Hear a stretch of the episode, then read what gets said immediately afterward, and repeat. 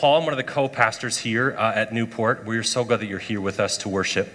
Um, I'm going to ask you to do kind of a, a similarly strange thing this morning. Uh, I want you uh, to kind of look around the room and to pick an object. Okay? Uh, if you're online, Pat, can you do the kind of wide screen so that people can online, you can look in the sanctuary? I want to look around the room and preferably picking something that's like in the on the physical part of the room itself. Okay, so picking an object from the room. Okay. Now, go ahead and uh, call out what, what are some of the objects that you picked? The carpet, the cross. How many people picked the cross? Yeah, there it is. Okay, carpet, cross, other things.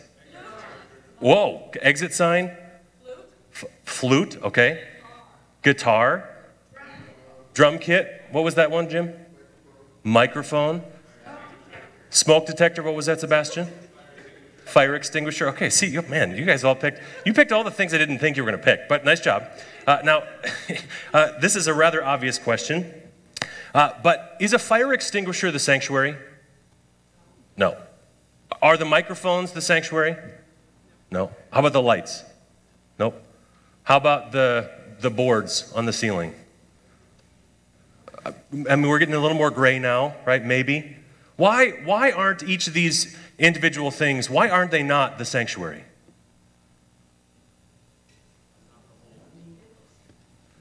They're not the whole, right? All those things have individual functions, right? All those things are important. All of those things serve a purpose, but each one of those things serves its own purpose, right? The lights aren't great at being a fire extinguisher, right? And the microphones are certainly not great at helping us to see things. They help us to hear things. Right? Each of these pieces comes together to house our worship. Right? All of these individual objects, they come together to create space for us to encounter God and to meet with one another. Right? Now, if you are familiar with this passage or if you were paying attention to what Pastor Scott said, you can probably see where I'm going to go with what we're talking about here, right? This, this metaphor of the sanctuary. Each of these individual pieces is not the sanctuary, but they come together to create a space for us to meet with God and with one another. Uh, this morning, we're continuing a series as we've been looking at this uh, idea of what does it mean for us to listen to God, to pay attention to our paying attention to God. And in particular, we've been uh, in this part of the series looking at what does it mean for us to listen to God as a church?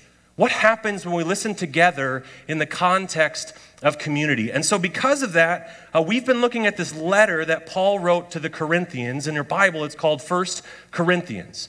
Because Paul really wants to make sure that the church understands who it is and why it exists, and then what happens when we function together as a community.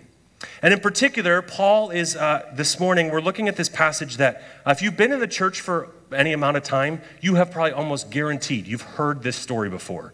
And this is the metaphor where Paul refers to the church, the community, as a body, right? Individual parts to make up one body. And if you haven't heard this passage before, it's a pretty self explanatory metaphor right? Each part of the body functions and has its own thing, and it's not like you have two ears that are actually feet on your face, right? It's every part of the body has its own purpose and its own function. But because it's a, pretty uh, obvious, uh, kind of straightforward metaphor, and because many of us have heard this before if you've been in the church for any amount of time, uh, it can kind of be easy to kind of just pass over the metaphor, to kind of just, oh, okay, that makes sense. And a lot of times, the conclusion that's drawn, which is an absolutely great conclusion, and if you walk away with nothing else, it's a great conclusion to walk away from. What often we hear is that each person is a part of the body and everybody has something to contribute, and we, we work all together. That's absolutely a great part of what this kind of metaphor is talking about. But I think because it's so familiar and straightforward, we sometimes miss the richness and the depth of what Paul is actually telling the people in Corinth. And so, what I want to invite you to do, um, we're going to do a little bit different this morning. We're going to go kind of chunk by chunk for our passage. Uh, and this is going to be in 1 Corinthians chapter 12. Uh, so, if you have a Bible, I want to encourage you to take it out. If you don't have a Bible, there are Bibles in the pew or the seats in front of you. Um, I really want you to have kind of the Bible out in front of you because we're going to do kind of some working this through. Uh, the words will also be on the screen in case you don't or you have it on your phone. You can pull it out that way. But we're going to kind of work through uh, some of the context of what's happening here. So uh, last week, uh, Pastor Britta, she kind of gave this prophetic word to us that the church body is not just a Christian community, right? But the, the body of Christ, the body of the church, exists only with the mind of Christ, right? That we seek to follow Jesus together, and that's what makes us a body, not just a kind of a gathered community of Christians. And so uh, then Paul is kind of continuing this line of thought for us about what does it mean for us to be a church, to be a, a body? What does that kind of metaphor have to do with? It's a really helpful metaphor because it moves us past understanding ourselves just as an organization, but actually as like an organism, right? We are living and moving and breathing together. This isn't just like a gathering of people, we're like literally an organism. This is really profound what Paul's doing. Uh, but admittedly, I have uh, heard this passage a ton of different times, and I never understood why Paul talked about this. Like it was uh, always out of context. And so if you look at the beginning of chapter 12, you'll see your heading says concerning spiritual gifts.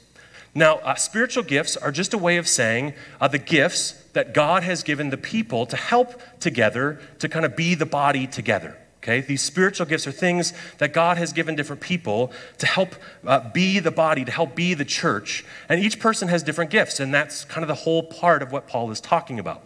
Now, the people in Corinth, this early church, they were starting to kind of evaluate that one of the spiritual gifts in particular was better than all the rest. And so they were saying that this gift of speaking in tongues was superior to every other kind of spiritual gift. Now, Paul doesn't say that the, the gift of speaking in tongues is a bad thing, uh, but what Paul defines here is this, the gift of speaking in tongues is a way in which an individual communes with God in a language that wouldn't be understood by the people around you. Okay, so it's this kind of language that a person speaks. It's like a prayer language that they are speaking individually with their relationship with God. And what was happening in the Corinthian church is that these people with this spiritual gift, when they gather as a church body, they would start to do this. They would pray in this in tongues. They would speak in a language that wasn't necessarily understandable to the people around them. And it became kind of confusing and chaotic because the rest of the people didn't understand what was being said. And so it would be like right now if a number of people just kind of started praying out loud in a language none of the other of us in the room understood. And so Paul was saying, hold on a second, I want you to kind of pay attention to how you're exercising and using these spiritual gifts. And this is the context that Paul gives this metaphor. Okay, is that kind of making sense? Setting the stage a little bit differently for how Paul refers to the body. So then here's what Paul says. We're going to uh, pick up in chapter 12, beginning in verse 12. Okay, we'll go kind of piece by piece through this. Here's what Paul says Just as a body, though one, has many parts, but all its many parts form one body, so it is with Christ. For we were all baptized by one Spirit so as to form one body, whether Jews or Gentiles, slave or free, and we were all given the one Spirit to drink. Even so, the body is not made up of one part, but of many. Okay, we're going to take a pause there for a moment. Uh, anytime we hear this morning this word, uh, not one part, but of many, it's uh, the word uh, that would be kind of like we talk about member right? So anytime you see the word part, you're welcome to kind of underline that if you want. Anytime you see the word part, it's referring to this word member. Now, I have a, a confession to make. Um, I have always struggled a little bit with the idea of church membership, right? Because church membership, the way we understand membership in our own kind of culture, in our own context, has a lot to do with belonging. And belonging is a, a good thing, but a lot to do with who is in and who is out right? Like when we think about membership, there's an exclusivity to that, right? Like I have a gold card from Starbucks, so I'm a member at Starbucks, right? Or I have to have my Costco membership card before I can go and access that community's resources, right? And so, membership, so much of what we've understood membership in our own life is who is in and who is out. I did that backwards. Who is in and who is out right? Who is a part of this community? Who gets to decide what kind of special handshake we get to do to be members of this uh, kind of elite club? But what Paul, when Paul uses the word here to talk about a member, Paul is literally writing that it's like a limb, right? When Paul says each body, every part of the body is a part of the body, that word part, member, is literally a limb or an appendage, which is dramatically different than a club right? An appendage is an essential thing. And an appendage is, is a part of the organism. It's not just this object of, of deciding who's in and who's out, it's an extension of the thing itself, right? It's an appendage, it's in a limb. But it's an appendage or a limb of what? Now, here's the part I'm, I'm going to be honest. We're kind of like getting right deep into it right here from the get go. So buckle up, because here we go. uh, Daryl, can you go back to the first uh, chapter 12 or verse 12? Thank you. Uh, what it says here is just as one body, the one, has many parts, but all its many parts form one body, so it is with what? With Christ.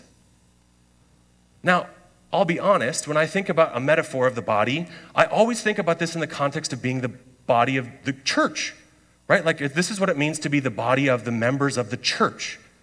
But what Paul says here is so it is with Christ. Now, understandably, uh, this can sometimes be confusing, this word Christ, because a lot of times we hear about Jesus Christ, right? Jesus Christ isn't Jesus' last name, right? It's not like James Christ and Mary Christ and Joseph Christ, right? Jesus Christ refers to who Jesus is, but Christ refers to kind of the role and function of who Jesus was and is. Uh, another word that might be helpful for us to understand the word Christ is Messiah. And so the people, the people of God, the people of Israel, who had these expectations of who the Messiah was going to be, had all of these expectations of what the Messiah would do. The Messiah would set people free. He would break the bonds of oppression and of, bondage. That this Messiah would, would come to rescue the people. The Messiah's role, the role of the Christ, was to reconcile people to God, to restore right relationship between the people and God. And so, when Paul says, just as the body has many parts, but it isn't one part, so it is with Christ. So it is with Christ, the Messiah. And so here is just this kind of blew my mind this week. When Paul is talking about this idea of membership, not a club, but of membership, what Paul is actually saying is you are living limbs that reach out to invite people into a reconciled relationship with God through Jesus. You are not club carrying card members who take people's fee at the door. You are members of Christ. You are an appendage, an extension of the Messiah. And your call is to invite people into a reconciled relationship with God through Jesus. Now, I have to admit, when I think about church membership like that, whew, right, that is a dramatically different way of understanding. This isn't some elite club that we all have a secret handshake and a cool card. Right? This is that we are the body, that we are an appendage of the Messiah. Whoa. So, this is what Paul goes on to say. If you look uh, now in uh, chapter 12, verse 15. Now, if the foot should say, Because I am not a hand, I do not belong to the body, it would not be for that reason stop, parting, stop being part of the body. If the ear should say, Because I am not an eye, I do not belong to the body, it would not for that reason stop being part of the body. If the whole body were an eye, where would the sense of hearing be? If the whole body were an ear, where would the sense of smell be? But in fact, God has placed the parts in the body, every one of them, just as He wanted them to be on purpose for a purpose. If they were all one part, where would the body be? As it is, there are many parts, but one body. This metaphor of the idea of the church, the people, as a body is significant. And what's interesting is, uh, as I was kind of doing some research for this, I realized uh, the metaphor of a body was actually pretty common in Paul's day. And it was common for uh, kind of public speakers to talk about a kind of politic. How are the people going to organize themselves? But in particular, what most of these kind of public speakers would do is they would use this metaphor of the body to establish hierarchy and to put you in your place, right? The leader, the king, the ruler, they are the head, and you are the feet, so you better get in line and follow your marching orders. And this is the metaphor that the people at the time would use for the body. And what Paul does here is Paul invites a complete reimagination of how they understand the context of this metaphor. Right? He's not saying establishing the hierarchy, certainly, as Pastor Britta reminded us last week. The mind of Christ, Jesus is the head of the church. But the hierarchy is not that every part is more important than the other parts the higher up you go, but rather, in fact, that all of the parts rely on each other. And so, what Paul is doing here with this metaphor is he's inviting people to reimagine a, a, common description of their day. And instead of establishing this part is more important than that part, what Paul says is every part is essential, and each part requires difference. Right? So, what Paul is talking about is diversity, that every part is different than the other part, and interdependence, that each other part doesn't work without the other part. Do you see how, like, absolutely upside down and backwards that would be to establishing a hierarchy? Right? That every, like, we have to rely on our diversity for the ability to function as a body. Our body doesn't work if it's all just a heart, or if it's all just a hand, or if it's all just an eye. Any piece is not work by itself, but it all works in conjunction with one another, interdependent on each other, but it requires diversity. Our diversity is actually what enables us to be the body. And this is so backwards from the rest of the world. The rest of the world says, be exactly like the cog you were designed to be so that you can execute the thing for the person at the top. And Paul flips that metaphor on its head and says, You all are different and unique, and your differences and your uniqueness, your specific gifting and calling are gifts from God to enable you to be the body, to be a living limb, to reach out to others, to help them be reconciled to God. This is a dramatically different way of understanding this scripture, understanding this metaphor. Let's continue then uh, in verse 21. It says, The eye cannot say to the hand, I don't need you. And the head cannot say to the feet, I don't need you. On the contrary, those parts of the body that seem to be weaker are indispensable. Again, flipping this hierarchy on its head. And the parts that we think are less honorable, we treat with special honor and the parts that are unpresentable are treated with special modesty. While our presentable parts need no special treatment, but God has put the body together, giving greater honor to the parts that lacked it, so that there should be no division in the body, but that its parts should have equal concern for each other.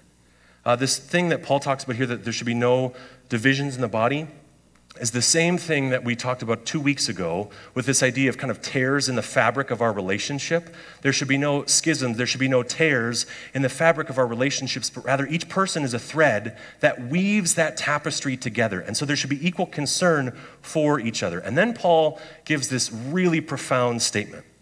Paul says, if one part suffers, every part suffers with it.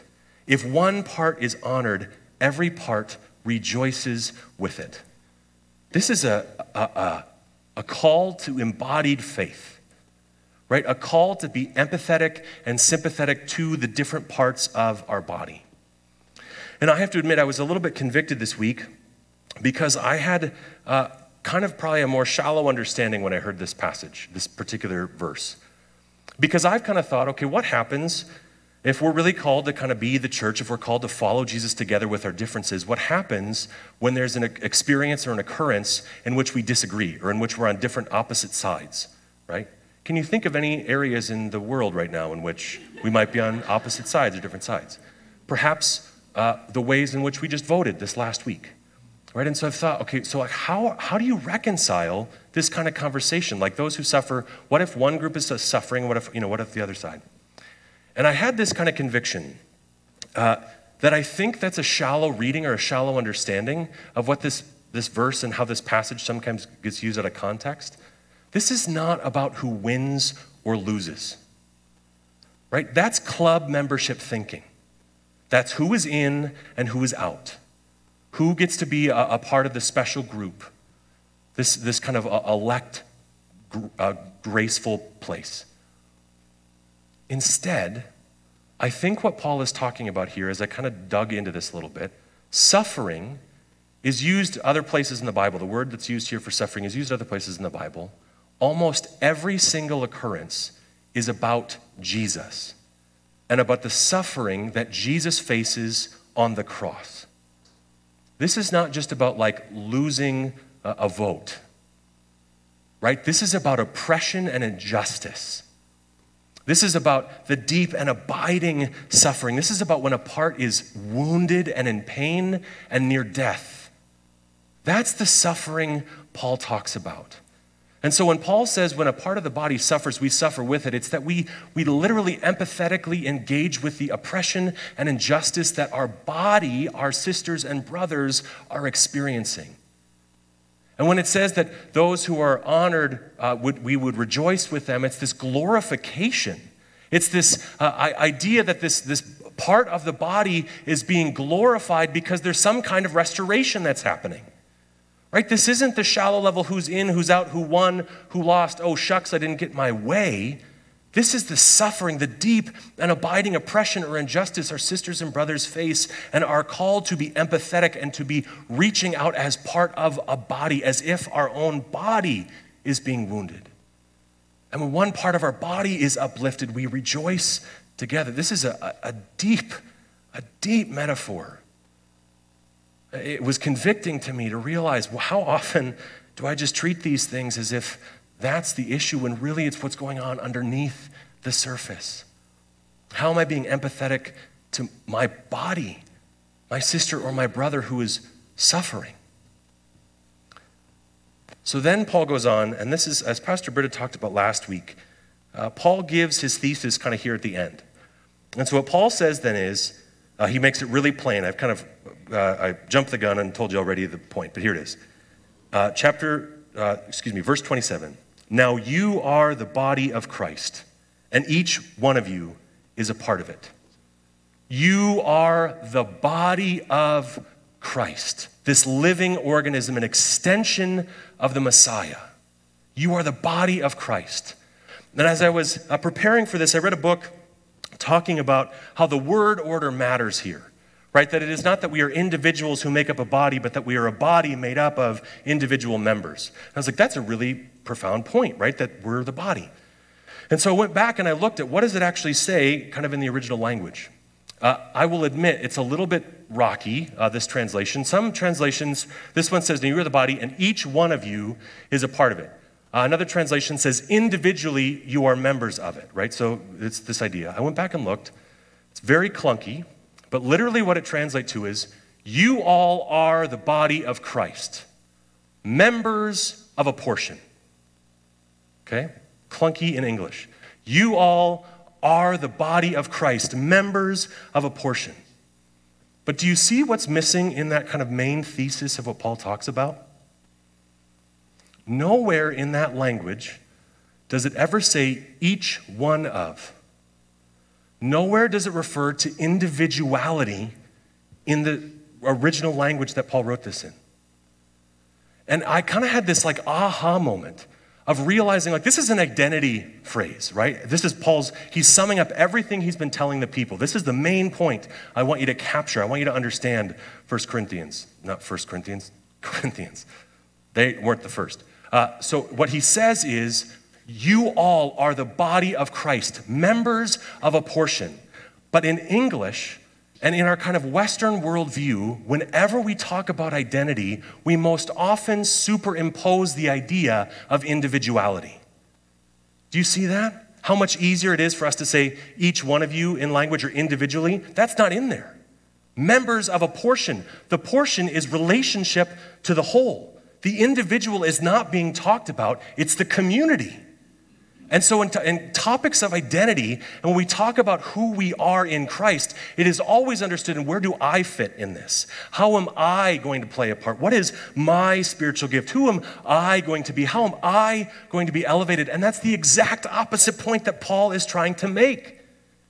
In fact, if you go back through, because I did this because I was wanted to make sure I was being honest. If you go back through and look at this, every time an individual is being talked about, it's one body or one Christ or setting up that you are not just one member, but many members. So when individuals are being talked about, it's in the context of the community. You cannot understand yourself without the context of community. And in fact, the you all is a part of the language. Even our English language, you can mean you individual or you plural. But in the scripture, it says you all are the body of Christ. It is a plural understanding of the community. And so often, our kind of Western European worldview says it's all about me and all about what I can do and where do I fit into this story. Uh, on Wednesdays, we have a, a discipleship group uh, that's been looking specifically and kind of journeying towards what does it mean to experience uh, racial righteousness, or how do we move towards racial righteousness as a community. And in particular, uh, this month uh, is Indigenous Peoples Heritage Month. And so we've been looking at a, a number of different kind of pieces of content from individual thought uh, leaders, uh, different pastors.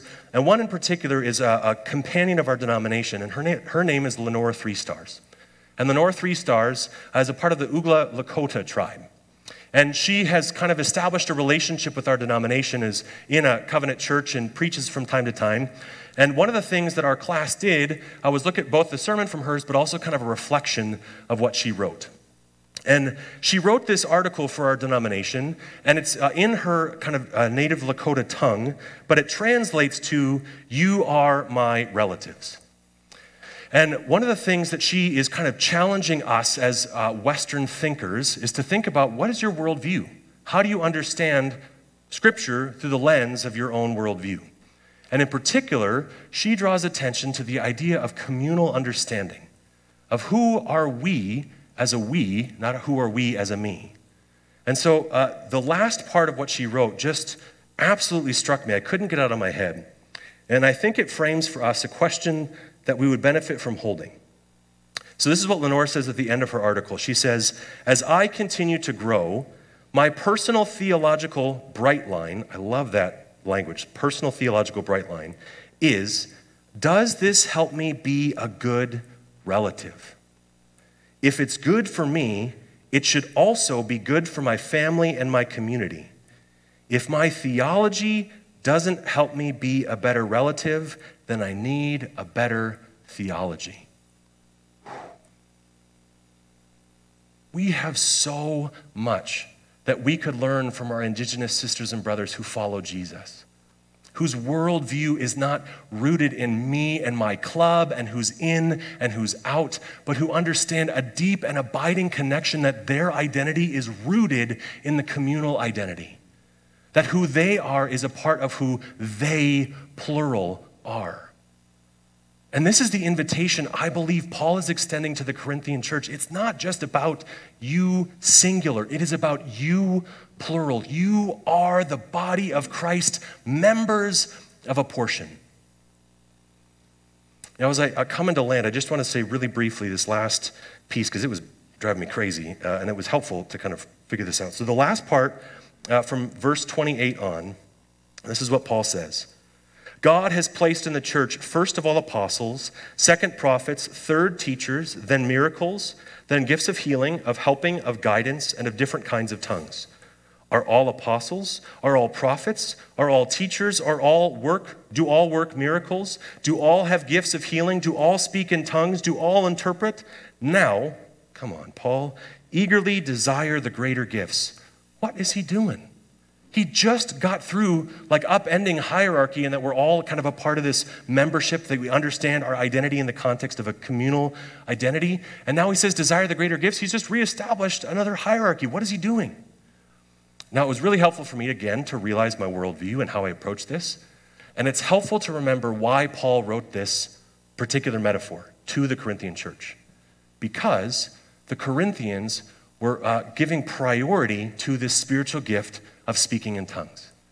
And so, what Paul is trying to do is say that that focuses on the individual relationship between the person and God.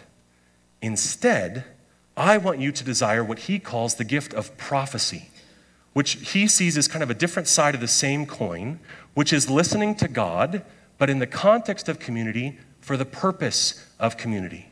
And so when he talks about the greater gift, what he's talking about is the gifts that are a part of the body of the plural we, not the singular me. This isn't about elevating an individual, it's about discerning in community together. And so if you look at chapter 14, you can read 1 through 5, it'll give you a lot of context if you're curious. But what he says in verse 4 is anyone who speaks in a tongue edifies themselves, but the one who prophesies edifies the church. So when he's talking about this kind of hierarchy, What Paul is trying to do is he's helping them to understand their context of being a community. And what happens when we listen to God as a community, as a church, is the body is built up. The church is edified. We come together to create space for people to encounter God and to meet with one another.